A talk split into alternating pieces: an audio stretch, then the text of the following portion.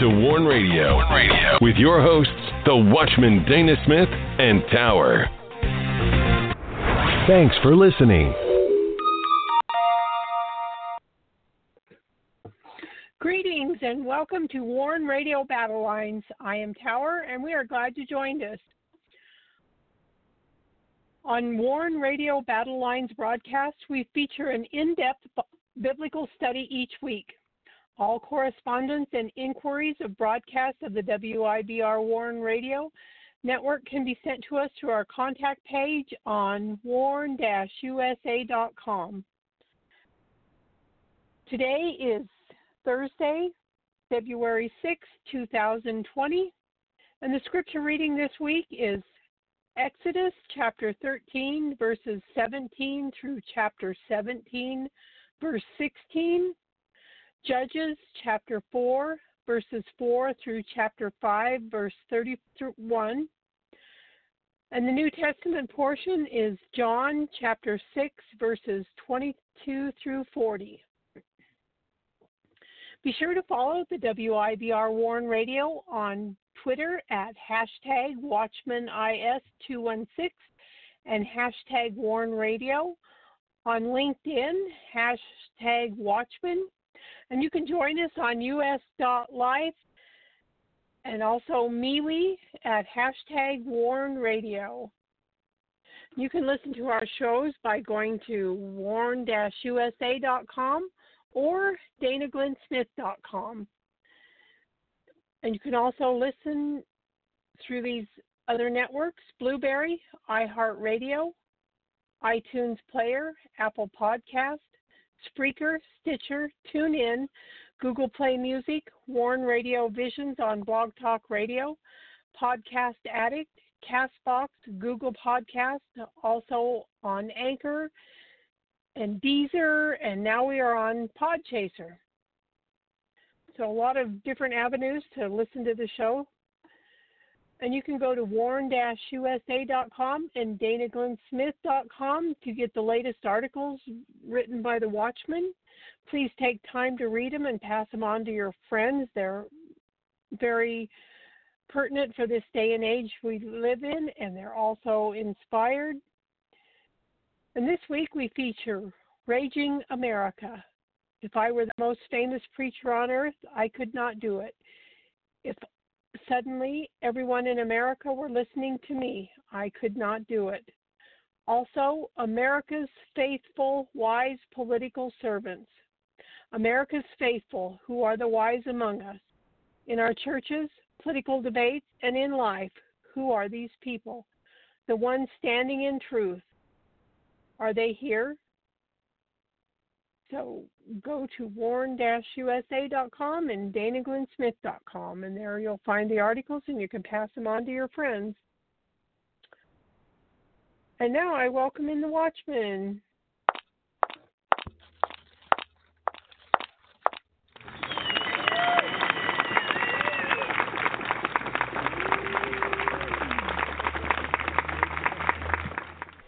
You're listening to Warn Radio on the WIBR Warn Radio Network. Don't forget to visit our websites at warn-usa.com and danaglennsmith.com. And also follow us on Twitter, find us on Instagram, and join us on LinkedIn.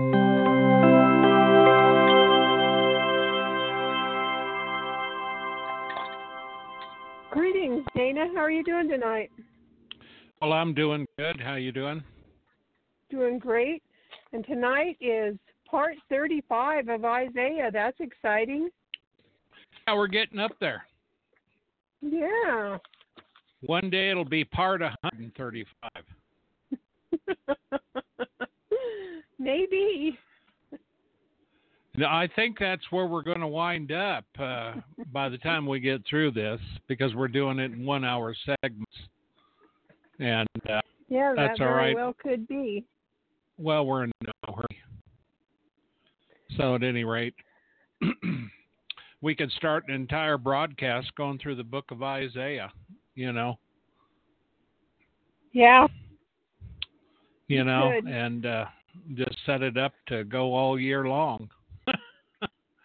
Well, at any rate, we're here on a kind of cloudy day. It's winter. It is winter. January wasn't too bad, but February started out. Uh, you know, I'm trying to think what February was, but March comes in like a lion and goes like a lamb. I know that. I, I don't know what February does. You know, there's all those month uh, things that we were raised as kids. You know that well, this is the way it is. I yeah. can't remember. I remember the lion and the lamb probably because we we talk of the Lord a lot, and he's the lion of the tram, uh, the the lion of the tribe of Judah, and he's also the Lamb of God that takes away the sins of the world. So I remember lion and lamb. Yeah. So, so um, it it if um February comes in, no, if March comes in like a lion, it goes out like a lamb. Yeah. That's how it goes. No. Well, it's yeah. Well, that's what I said. Oh. That, I you were so, cutting out, so I didn't hear it. Yeah, well, you know, I do that in February. March, though, I'm in like a lion. Yeah. Joke.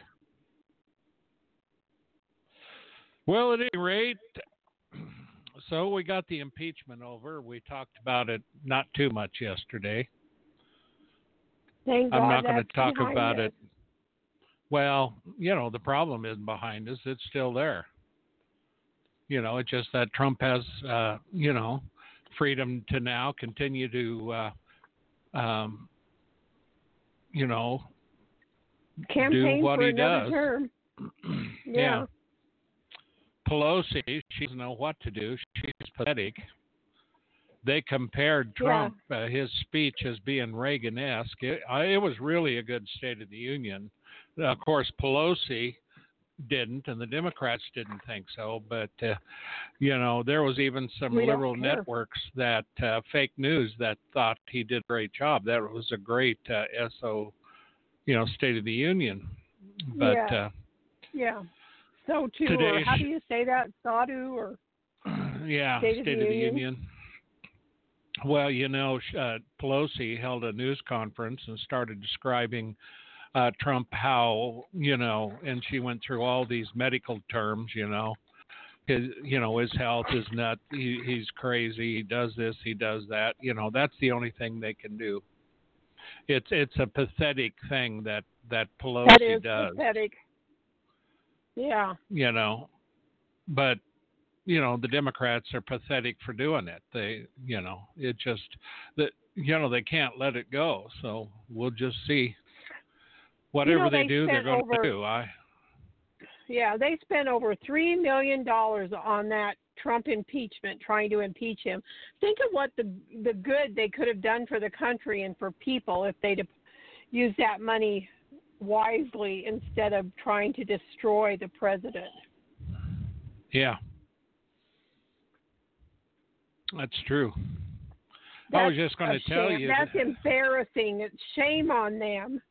yeah shameful. it is well on this study we are on page 238 out of 314 it consists of a little under 100000 words Wow, huh, Sadie? Wow. You talking to my dog? Yeah. You're not supposed to do that on air. You know, this is professional. Well, Well, she's at any sitting rate. back here staring at me, so I have to talk to her. No, dear, you don't. You know, I spoke to her in German today, and she just about had a conniption fit. No, I would do. I wouldn't know what you're saying. She looked She's at me not like, a German. well, she was looking doesn't all under- over. She, She doesn't knew I said understand it, but- German. yeah, it was funny. Well, at any rate, today we are going to uh, be in Isaiah. the 20th chapter. We're going to be getting through this because we're going to be in Isaiah 21, Isaiah 21 6. Go set a watchman and let him declare what he seeth. I've been using that for over two decades now. Uh, the Lord uh, gave me that a long time ago. And uh, so, at any rate, we, we will get to that in time. But uh, we're still talking about uh, the king of Assyria. And uh, we were up here a bit and verse 3 of 20 and we talked about the fact as as it says here excuse me like as my servant Isaiah has walked naked and barefoot 3 years for a sign and wonder upon Egypt upon Ethiopia uh, we talked about that fact that no, he wasn't naked. He took his outer coat off. We explained that and and talked talked about it. And then of course we we go from there. But see, the thing of it is, it was a sign because you would normally have worn that coat and everything, and and uh, so at any rate, verse four immediately follow follow that to see the watchman, uh, uh, the prophet is uh, walking around for three years giving a sign. Now that's a long time for a sign. Three years. And uh, so every time he was prophesying, every time he met people, uh, every time he would go, if he went before, uh, you know, the king, whatever he did, he was going before like that. And of course, in his day and age, like ours, where we run around you know, in some of the most outrageous garbs, well, you know, they would have, they don't have outrageous garbs back then, but at any rate, for, for them, him taking off his coat and doing some things like that uh, really uh, would have caused some attention. Why you dress like that? Why you doing that? Um, and so, for four, following that, uh, the scripture goes right in to say, So shall the king of Assyria lead away Egyptian prisoners, and the Ethiopians captives. Now, we, were, we have discussed the fact of the Ethiopians and the Egyptians both were quite well equipped when it comes to being able to uh, fight and have an army. The Ethiopians, in fact, had had a whole group of people that were really, really vicious. But the Assyrians were pretty big and vicious on their own. And so um, it says they will lead them away, young and old, naked and barefoot, even with their buttocks uncovered to the shame of Egypt. Now that's that was a tactic back then, as well as a number of other things which they did. Um, according to uh, Giovanni Battista Belzoni, Sometimes he was known as the Great Belzoni. He was an Italian explorer and a pioneer archaeologist of Egyptian antiquities.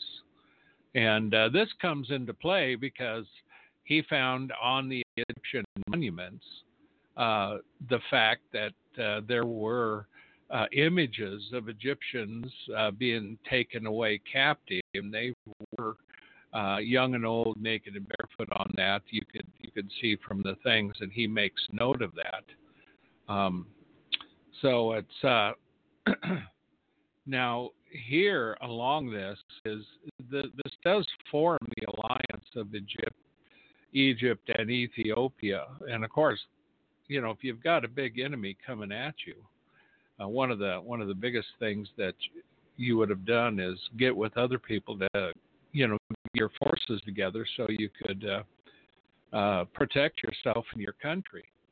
And verse 5 of that says, And they shall be afraid and ashamed of Ethiopia, their expectation in Egypt, their glory, when other powerful nations see what happened to the strongest nations, very warlike as Ethiopia and Egypt, then particularly Judah, who Isaiah has been more warning will take note. Now, see, um, and the inhabitant of this isle, this is verse 6, uh, shall say in that day, Behold, such is our expectation, whether we flee for help to be delivered from the king of Assyria, or how shall we uh, escape. Now, the particular isle is uh, referring to the coast on, on the Mediterranean, Philistia, perhaps Phoenicia as well. But see, when talking about uh, big power like that, that can absolutely destroy some of the most foremost countries, and of course, uh, you know, both Egypt and Ethiopia together, they would have been very, very uh, powerful nations. So the fact that they were over and would would have sent shockwaves not only to Judah, dear God, that would just scare them to death.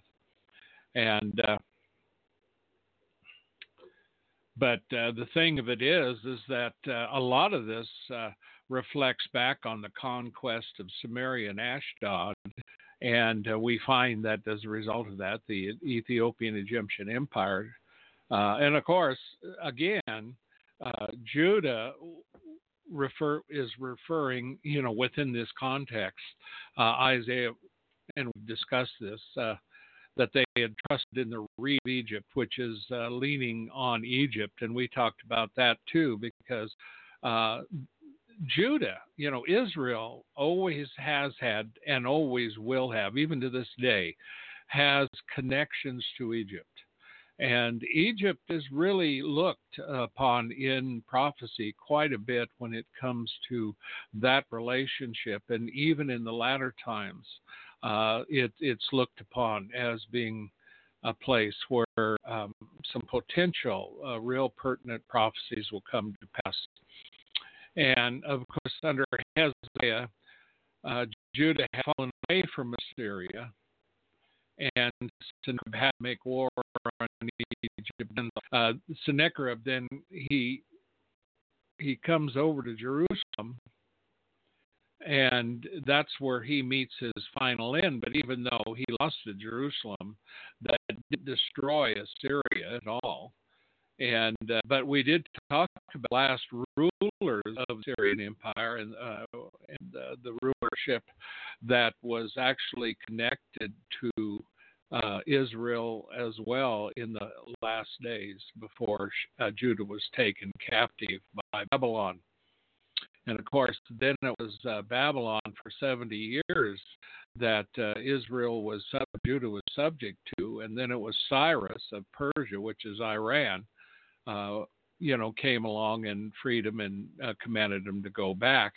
So that's, uh, you know, th- again, this is this is the 20, 20 chapters now, and we're dealing with uh, the judgments not just on on Judah here, which is to come, but judgments on other nations. And of course, uh, Isaiah does talk about Babylon and it's interesting because in the first verse, after all this other stuff, all of a sudden the tone changes. And it's the burden of the desert of the Euphrates that refers to that. Uh, we've also taught the different seas in regard to Euphrates. Uh, as whirlwinds in the south pass through, so it cometh from the desert, from a terrible land. And uh, you know, a lot of times when we when we look at judgment, we try to find eh, um, examples. Uh, scripture is full of examples of highlighting what uh, the awesomeness of God is. You know, some of the things, fire, brimstone. Uh, another thing is the mountain, uh, the mountains will melt. You know, at his appearance uh, when he comes, and there's a lot of these uh, various, uh, very uh, um, significant examples that you, you get this look and you see a tremendous storm that, that has come. And how are you going to survive that storm? Well, we have already a storm, which is actually uh, the cor- coronavirus that has hit so bad over in China. And of course, the fear is traveling through over uh, into Hong Kong. It's traveling, uh, of course, into Shanghai, and uh, Shanghai, I think, was uh, shut down as well. Um, it's traveling also affecting all of the travel this time of year, and it was the sign of uh, uh, the year of the rat this year. It's kind of interesting that this would hit, hit during the year of the rat. and then, of course, you would uh, look up in Russia and uh, you know they're sealing all their borders off. Thailand was worried about it, and they started getting in a lot of people. And so you look at that, and and that's the kind of thing that happens when we when we talk about these things. It, it's uh, so it cometh from the desert, from a, a terrible land, and of course, if you're if you're used to seeing some of the movies that played through especially of those that occur in the desert around uh, um, Egypt and Saudi Arabia, these other places, and you have these caravans of of uh, camels and uh, drivers and traders, and they're following the trade routes, and then these winds, these storms come up from the south, and they're so bad that you actually have to get your animals down uh, and the camels and lay them down and you have to get behind it. And the best thing to just pull something over you, and the dust will actually lay over you about an inch. I mean, they're terrible. We've seen pictures of them even, uh, you know, in the last several years. Even hitting Israel, dust storms, and various other things. So this what this is referred to. Uh, uh, Keil Delitzsch said it this way A storm comes to Babylon from the so- south. The storms compared to those terrible storms of nature. Now, that's, that's a normal thing that we see uh, in Scripture, especially the Old Testament, trying to relate to the readers the detrimental uh, impact of it. And of course, you know, when we talk about this, it, it's not like today, okay? You know, up here where we live, it gets really, really cold. We get a lot of snow. We just had a ton of snow here not too long ago. I still have huge drifts outside. Now, see, if you would have been in a covered wagon back in the old West, you see, in the wintertime, you're not going to go anywhere in that covered wagon with your animals.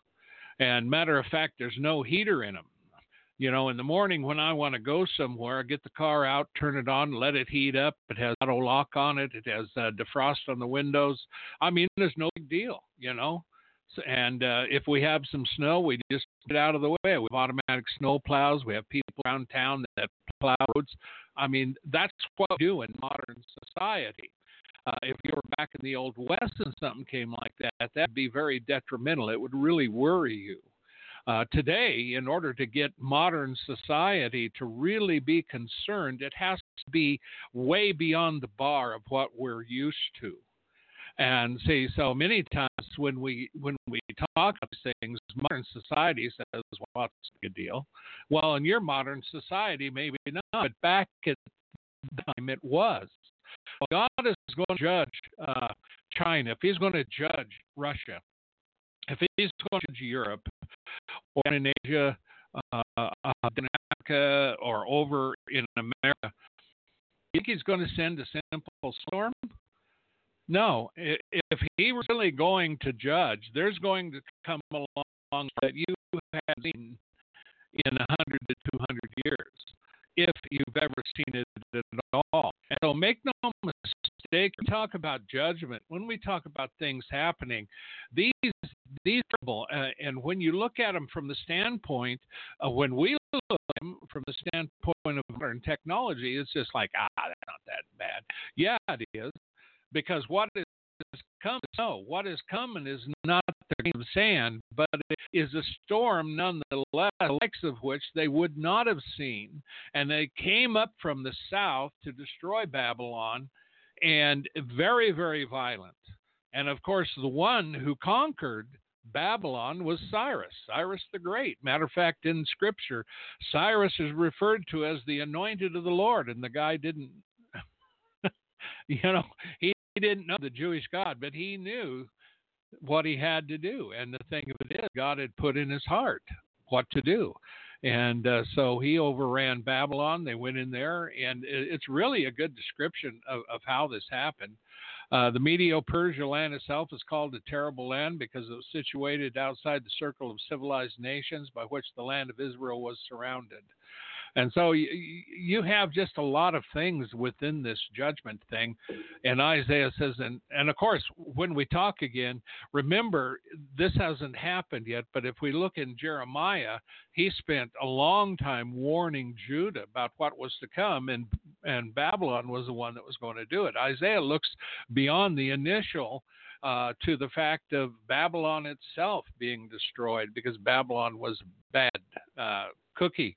And so when we look at Babylon, many times we like to look at it in regards to prophecy.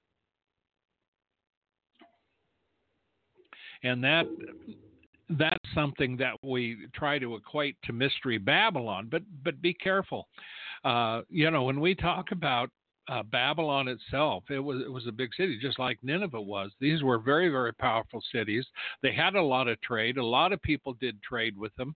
A lot of them had been conquered and and just did trade with them. And uh, as long as uh, the nations they conquered pay the tribute and allow them to rule, then uh, they would get along fine. That's exactly what the Roman Empire did. That was kind of the status quo. If you conquered someone, you know, you, you let them go, but uh, if they started messing around, you'd go in there and teach them a lesson. So uh, th- that was how it went. And so uh, in verse 2, it says, A grievous vision is declared unto me, the treacherous dealer dealeth treacherously, and the spoiler spoileth. Now, you know, the thing of it is, is that uh, go up, O Elam, that Elam's the son of Shem here uh, is referring to Persia against Cyrus, uh, today's modern Iran, and it would encompass a little more than just Iran itself. Oh, Media, uh, that that Media, uh, meaning the Medes, uh, the United Kingdom here is what it's referring to. The Medes and the Persians, uh, we called it Medio-Persia. They go and besiege Babylon and it says, uh, "All the sighing thereof have I made to cease."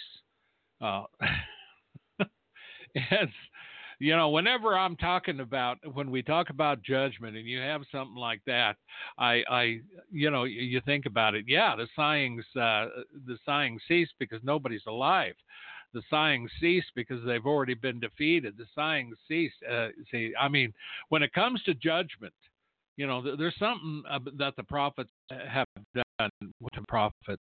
Um, you know, we, we have rules to, you know, close in the door about you until the indignation be overpassed, talking about those protect. Go in and close yourself about. In Babylon, the Lord told the people, you know, to let Jerusalem come to your uh, come to mind. Go back to Jerusalem. In Mystery Babylon, God says to His people, "Come out, come out of her, my people." You know, literally get out of her. Not just as Christians, uh, not you know, when we when we look at it from the Christian standpoint, uh, being in a in a country and we're not of a country. We're in the world, but we're not of the world you know, so you have two things the spiritual and the physical difference of being sanctified unto the Lord God and doing those things which He appreciates. That's out of uh, bounds, uh, away from the world, but yet you're living in the world, so you're subject to everything there. That's where you buy your food, that's where you, you live. And, and so that there's there's that conflict in there, and when God judges the physical portion, uh, that affects everybody. So if, if you were living in a nation that was being besieged, whether you were a believer in God or not, uh, and if he had sent a prophet, especially in the Old Testament, God would have made a way for for most of those people to leave, and that was the way it was. There was always uh, an escape route, something that they were to do. Um, in Jeremiah's case, when he was uh, spent all that time um, uh, warning, God told him that him and his uh, helper, uh, his uh, scribe, the one that followed him around and wrote everything down, would be safe. And this would have gone for the others who, who agreed with uh, uh, Jeremiah. And so when Jeremiah was standing, he was in Jerusalem when they took it over, and they didn't do anything to him. They let him go. They gave him a choice. They and you can read this in Jeremiah at the end of it. Uh, you come with us, or you can stay here, whatever you want to do. Well, he he still had to do some things at that time. He had to try to tell the the children of Israel from going down into Egypt because God didn't want them to go to Egypt. He wanted them to stay where they were. Um, so, at any rate. Uh, these these are all issues that come up there. So the treacherous dealer here, of course, is Babylon, and the treacherous dealer uh, who dealt treacherously with other nations, who spoiled other nations, was itself going to be spoiled. It was going to face, uh, as Scripture says, whatsoever you do, you know, um, it's going to be done unto you. Whatever a man sows, so shall you reap. Whatever a nation does, eventually it'll come back on them. And that's the way it is. That's why if you have a nation, uh, you know, and that's Iran, uh, or if you have a nation that is trying to cause trouble all the time, eventually that nation will get a comeuppance. That's the way it is. God is the governor of the nations, and these things happen.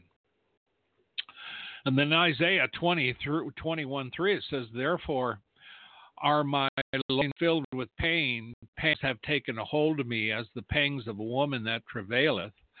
I was bowed down at the hearing of it. I was dismayed at the seeing of it. Now, see, this is one thing that uh, in the modern church, uh, we have those who have the gift of prophecy. We have a lot of other gifts, uh, the gifts of the Spirit. You and so you got the fruits of the Spirit, the gifts of the Spirit. And within all of that, you know, people can prophesy. They can say, "Wow, this is going to happen, and that's going to happen," and those come through the Spirit of God. And uh, a lot of these things, when we're talking about the Old Testament prophets, they had full visions. They were in those full visions. And like Daniel, when he started having visions, he would be sick for days. Uh, a lot of times he didn't even know what they meant, he just wrote them down. And uh, uh, when we get to the end of the book, uh, you know, one that uh, we use to this day for uh, prophecy, you know, and that is they'll run to and fro in the earth, and knowledge shall be increased, and they'll run to and fro in the earth, and that's what we do. We run to and fro in our planes, you know, we run to and fro in our in our country with all the technology, the motorcycles, the cars, and everything else, and uh, you know we run to and fro everywhere in in the earth and knowledge shall be increased. We we have all kinds of knowledge. Uh, sometimes we don't have the wisdom to know what to do with it because we're foolish in that matter. But see, this is the thing today. We have knowledge. We have technology. So God, eh, you know, uh, and the general feeling, and I've used this for a long time, and that is in dealing with uh, Egypt of old and the Pharaoh. Uh, you know, the world looks at that and considers it just a story, to, you know, a, a tale that is to be told, not true. Um, but see, the thing of it is, is uh, a lot of that has to do with who we are today, because we've got technology, we got rockets and missiles, we've got every kind of knowledge there is. We can, uh, we, we, we're understanding more and more about the human body, about diseases, about how to fight them, how to live longer. Uh, Kirk Douglas, uh, uh, we all know he just died the other day. He was 103. There's not many people that live to be 103 but he had Jewish roots, and that's one of the reasons he, he lived long. They do have that within their gene pool.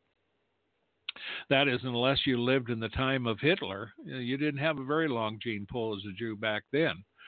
But you see, this is the way it is. So we would look at it, we'd say, well, you know, that's, you know, if we would have been back there, we had rockets and missiles and we had everything at our disposal, you know, this God wouldn't have had a chance.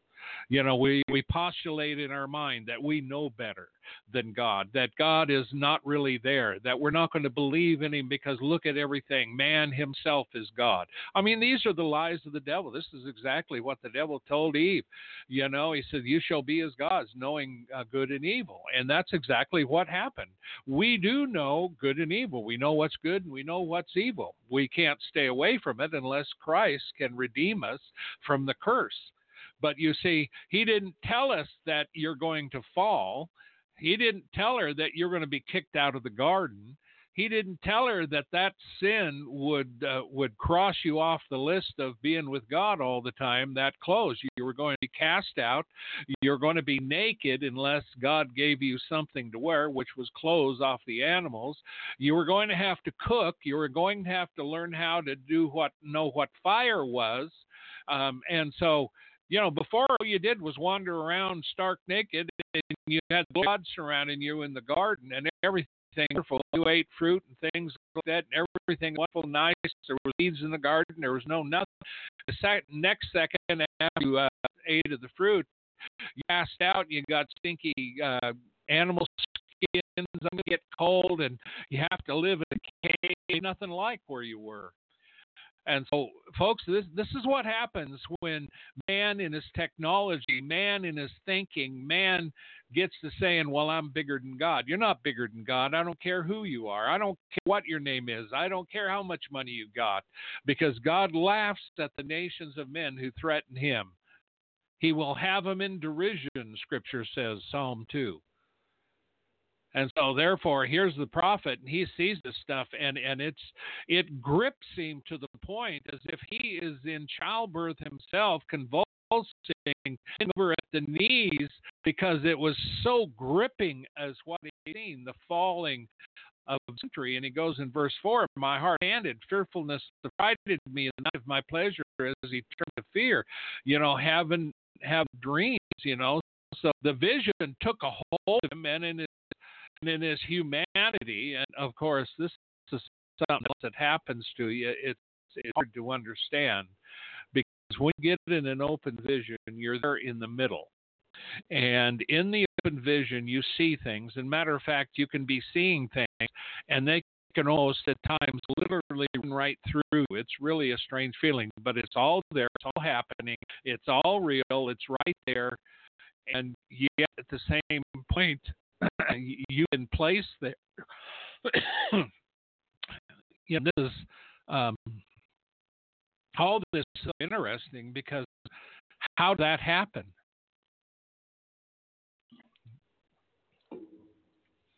Well, you see, God called the end from the beginning. He already knows what's going to happen. That's hard to imagine, isn't it? All the way to the end. Well, this prophet had this full vision. He's there, he sees this, and it's so so, so uh, real. And he would have seen everything. He would have seen him get slaughtered. He would have seen everything happening, and it would absolutely been so real and so terrifying. That and, and see what we call it as the word of the Lord. Because when the word of the Lord comes to you and God shows this to you, lays on your ears and in your spirit, and you can't get rid of it till He you know, until you get rid of it. You have to prophesy it. You have to write about it. You have to tell people. And you know, the, the these visions, these things are, are just like um, you're there, and uh, you know, you, you can't control. You're not controlling the vision. You're just there, and you're seeing it. God's doing it, and you're thinking, "Wow." So when you get out of it, you may not know what this means. You may not even understand it. Uh, the understanding comes as God unfolds it. Um, you know, you get, uh, you know what it is. He knew that it was judgment. He knew who it was coming upon, but you know, it just was uh, terror. Uh, took over at night. You know, it just, it, you know, because you're so impressed. And whenever you get as a human being in the presence of the anointing of God in a real manner, your flesh will not be able to take it. Just like you can't look at God. Uh, and that's why Moses couldn't. He had to be hid. But see, today through Christ now, we have entered in, and we can enter in through the Spirit uh, into the place and get in touch with the Lord because His Spirit is within us. But yet, the fact of the matter is, is that if you were dealing with uh, angelic presences, if you're, and, and I'm talking real, true, good angels, because uh, uh, you can get some of these characters from the other side that are not buddies. They're evil. And so you don't want to get into angelic presences and a lot of this other stuff and unless you really know what you're doing. The best thing is to stick praying and keeping yourself in tune with the Lord that way through His Word and stuff like that. Uh, you know, I, I could sit you down and tell you examples uh, of things where people wound up, groups of people, uh, and uh, that was to no good. This is I, I mean, this is a major prophet here, and he's being shook to his core. He's already seen what happened to Israel, and in the first chapter, the first few chapters we covered, he was, he was feeling some of the same stuff. Uh, Daniel felt it, uh, felt this stuff when he got the visions he got that he, um, you know, he didn't really understand all of it. There was some of it that came that that he was really disturbed, bothered, and it and it had physical consequences within your body. And this is this is one of the one of the things that happens uh, when when you have an anointing as a prophet, um, uh, you know, related in this manner, it's you, you will know you, your flesh gets weak. Um, it, it, there's just a lot of things. Uh, I don't want to really get into them, but when you look at this guy, it scared the prophet. Uh, you know, literally, he could feel it. It's that he was actually scared. It's just he felt fear of the people. He felt the terror and everything. Everything that goes with that, that judge as a prophet, he would have felt it. So we can relate that to those who he was warning. Um, and it, it's just like that. That's why today uh, good writers will look for inspiration. They will place and a writer, uh, if you write, um, you, you, have to do it uh, quietly by, by yourself. It, it's a one uh, you know, uh, type thing. You know, you don't you don't write with a lot of people around. You write, uh, and and it's a, a that happens. But when you get in this, it's, it's special. And uh, being being an Old Testament prophet isn't exactly the funnest thing you're going to want to do. Everybody thinks cool, but I can tell you right now that in my life, some of the things that have been shown, and and I don't claim to be a prophet. I don't like the word prophet today at all. It's associated with, uh, uh, you know, the Old Testament prophets that the people that call themselves prophets and apostles and these things. Uh, they're anathema to me. Many of them, they're just knuckleheads. Period They don't even know what they're talking about. If you ever meet some of these people, you have to understand that there is is a difference here. So now let's get into Babylon. And of course, in Babylon, you have a couple of scriptures here. Uh, Isaiah 21 6. For thus has the Lord said unto me, Go set a watchman, let him declare what he sees. That's what a watchman does. That's what a prophet does. A prophet is considered a watchman, but yet in this case, the king is doing something. Now, see, we're talking about the king of Babylon. The king of Babylon, they're powerful. The king of Babylon doesn't have people attack him. The king of Babylon has a watchtower. He has a watchman he puts in it, and it's up to the watchman to look around and uh, ring the bell to tell him, you know, to sound. Uh, if you're in Israel, he would sound the trumpet, the shofar. Um, so the king uh, in Babylon speaks. Uh, okay, so he's speaking here. Prepare the table, he says. Why? Because they're going to have a feast. It's going to be a night of revelry. You're in Babylon. All the chief uh, uh, princes and all the ones who are close to the king, his special guests, they party. They party every night. They did this in the Roman Empire. This was typical. This is typical of royalty. It happened during the times of the knights and the kings when they had the vassals and the serfs and everything else. All the poor people worked the fields, and the king and his princes every night would dine on the uh, would feast and and the whole thing. So they're going to prepare the table for a feast, a night of partying, and uh, watch in the watchtower. In other words, watch. and so th- that's a normal thing. Go set the watch. Make sure that he's in the watchtower. And uh, so the watchman's up in the watchtower. What has he got to eat? Well, they're doing down there. He has to set up watchtower by himself. Most of the time, he doesn't see anything because you're in Babylon. Nobody's stupid enough to attack Babylon and he knows it. All princes know it. So they're they're, they're just preparing. They're not taking their shields with them. Their shields are put off to the side. They don't even have them. They don't have nothing ready for major battle. Nothing. They're they're at the table. They're going to eat. He says, prepare the table. Watch in the watchtower. He says, drink you know, get over here, come eat and drink. We're ready to party. We want to get this show on the Arise, princes, and anoint the all of a sudden attacked. Now you say the Lord is here in Isaiah 21 said to me, Go to the watchman let him declare. And so it, it's as if Isaiah is the watchman himself and really seeing this from this standpoint.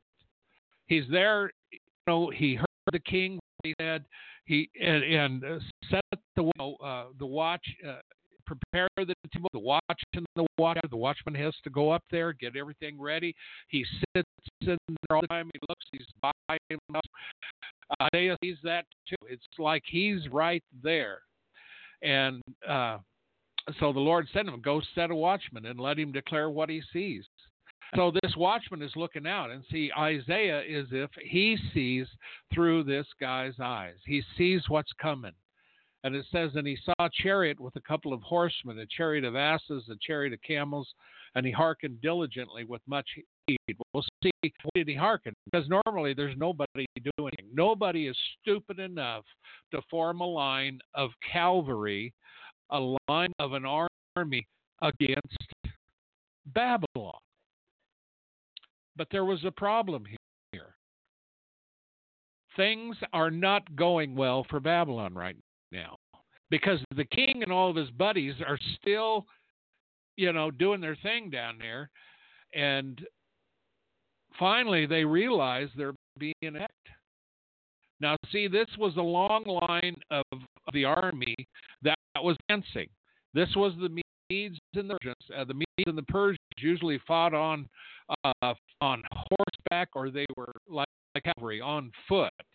Uh, but here they were arranged. It says a couple of horse chariots of asses and chariots of, castle, uh, of camels. So they were like an army, two by two. They were going towards um, Babylon. Now, one of the stories, uh, you know, about Babylon, that they had found a way to get into Babylon without the rest of them knowing about it. Once they got in, they were able to open the gates and breach the city. And so in uh, Isaiah 21 8, it says, A lion, my Lord, I stand continually upon the watchtower in the daytime, and I am set in my ward whole night. See, he, he, he's, he, he's talking about the whole thing. And he is disturbed. He's crying aloud. They're being attacked you know, just like a lion would roar, he would get up, he would just, you know, this is happening. And, you know, the thing of it is, he saw a line of people. Then all of a sudden, he says, My Lord, I stand continually upon the watchtower in the daytime, and I am set in my or- ward whole night. And, you know, all of a sudden, they had disappeared for a minute he and then all of a sudden he says, "I'm. This is what I do all the time. I look and I can see things, but they're not there." And then the next verse he says, "Behold, here cometh the chariot of men. They show up with a couple of horsemen." And he answered and said, "Babylon is fallen, is fallen, and all the graven images of her gods he has broken to the ground." Now, when we look at this, there are people that uh, a uh, couple of different interpretations here, but when we look at it from the standpoint of the watchman who had seen this long procession, he was up there all the time, a different watchman, and they're in Babylon. Nobody ever attacks. Finally, someone shows up after a long time. Then they disappear. He is really disturbed that they disappear. He wants to know what happened. Then all of a sudden, he sees them all back in the line, and they're almost up to the city. They're going into to breach the city and he says Babylon is fallen. He just says we're done for. All the graven image, everything is going to be tossed to the ground, and and of course, you know this is this is one of those things that any nation could be this nation. But when we go back to Isaiah 21 6, see, in the New Testament, God commands us as Christians to watch, for you do not know the hour. In the first book I wrote about what God had called me to do, D Day for America, I, I talk about these things.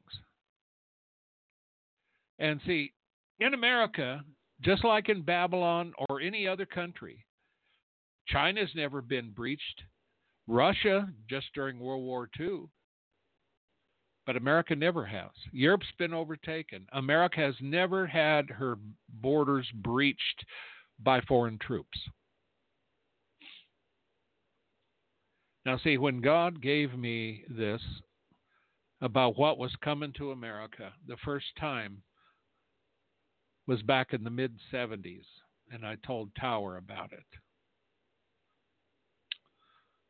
It was around that time that America as we know it would cease to exist. And that's all I'm going to say about it. I don't talk about any visions. I don't I don't even want to go there. But the bottom line of it is is that when you are powerful nations, you get it in your head that you're going to be fine. You go about your business. Look at America. You know, see, Trump is there, and many of the Democrats hate him because he wants secure borders. Now, you see, you have Bernie Sanders who says, "Well, open the borders up." Uh, so does uh, Warren. So does the the other Democratic. Yeah, they just want to open up the borders. Sanders says he'll tear it down. Well, see, they don't understand that there are nations that would want to walk on your streets, rape your women, put your kids in slavery, take everything you have, and burn your cities and destroy you. Do you know that? If you don't, you better get your head out of the sand because I'm here to tell you that just like Babylon falls, any can fall. And because America represents more than any other nation today, Mystery Babylon, you had better pay attention to what the Lord is saying in these days. You had better wake up. And that's what I'm saying. When we look at this and we see what happens with Babylon, when we see these things, and when I especially look at Isaiah 21 6, for thus has the Lord said unto me, and the Lord God gave me Isaiah 21 6. And I mean, I didn't dream it up. He gave it to me. Go set a watchman and let him declare what he sees. I was a watchman that was appointed by the Lord, whether you like it or not, whether you believe it or not. And we've been doing it for over two decades because of what God had given me so long ago. And yet, even when back then, I still didn't understand everything. All your knowledge don't come at once. All the things you're not ready for it. God has to bring you along, and if you reject it, you go your own path. Isaiah didn't have to receive these visions. He stayed obedient. God gives you that opportunity. Moses is the same way. Moses didn't have to finish all that. He could have walked away from the burning bush and go served other gods, but instead he didn't. You see, this is the thing. When God redeems a Christian, he gives you a choice. And you have got to walk in that choice according to the Word of God and stay there because there's only one power on earth that is going to sustain you, going to deliver you, and going to help you out of troubles, including the coronavirus. And to the Christians that are in these places, God is able to keep you. You stay on your knees. You rebuke this thing. You stand up in power. You fast and pray. You call down angels round about you. Understand that the communist government does not believe in the God that heals and delivers. It is time that God's people understood, just as Moses went up to Pharaoh and said, Let my people go. So God is saying to the world and to the devil and to the nations of men, Let my people go. And he's going to send plagues. He's going to allow things happen because the tribulation coming one day upon a rebellious earth. But as a believer, you better get up there and believe because you have a choice, baby. And that choice is life or death. And it tells you that in Deuteronomy 30. It's time for you to make a decision who you're going to believe and who you're going to understand that is the one that's in charge. It's not America. It's not the Democrats. It's not Trump. You know, the Jews see uh, Trump, I've said that before, as Cyrus. But I can tell you one thing he's not up there just because he wanted to become president. I'll tell you one thing God manipulates elections, he, he brings in who he wants. Trump's up there, whether you like him or hate him, he's up there for a reason. And one thing this guy has done, he's pro Israel, he's been pro Christian. He has been anti abortion and pro life for children. He is the most staunch advocate of those three things of any person we have had. God is saying to this nation about abortion stop killing your children and sacrificing them to Baal, just like He told Israel. He's saying to the Christian, Be sanctified in me and watch out and walk before me as what I've commanded you. And He's saying, Support my people Israel because I'm not done with them. It's time for you to understand that this same God that spoke to the prophets is spoken, speaking to this generation today and you have to have ears to hear. Father, we thank you for your word today. Lord, bless your people. Help them to understand. Help them to receive this message. Help them to receive your word and to walk in a manner before you as you have called them to. And in Jesus' name, I bind you, Satan, and the powers of darkness from the preaching, teaching, streaming, and receiving of this word in Jesus' name. Okay, Tower. Okay. Well, that's very interesting. I hope people wake up. I don't want to be on the wrong side of the Lord, I'll tell you that. It's not a pretty sight. no, no, no, it isn't. That's true. The one thing that really bothers me is uh, the innocence, excuse me, the innocent that get destroyed along with them because of their the sins of the people. You know the the children and I yeah. find that that bothers me a lot. Well, you know, the other thing of it is, is that when you follow the responsibility, uh, the prophets are always talking about the leaders, and the leaders almost all the time are the ones that lead their people into sin. It was in Israel's case all the time. And if we look at, at Germany and Hitler, you know, they call uh, Trump Hitler. The people in this country have no conscience who Hitler was. That's right. We have a baby generation of big mouth and rebellious and lawlessness. We're going to have to get out of here. Okay. Good night, everybody. Thanks for joining us. God bless you richly. We love you. We pray for you. Pray for your brethren. And pray for China. Good night, everybody. Don't forget to go by our websites, warn-usa.com, com. Shalom, everybody. We'll see you tomorrow.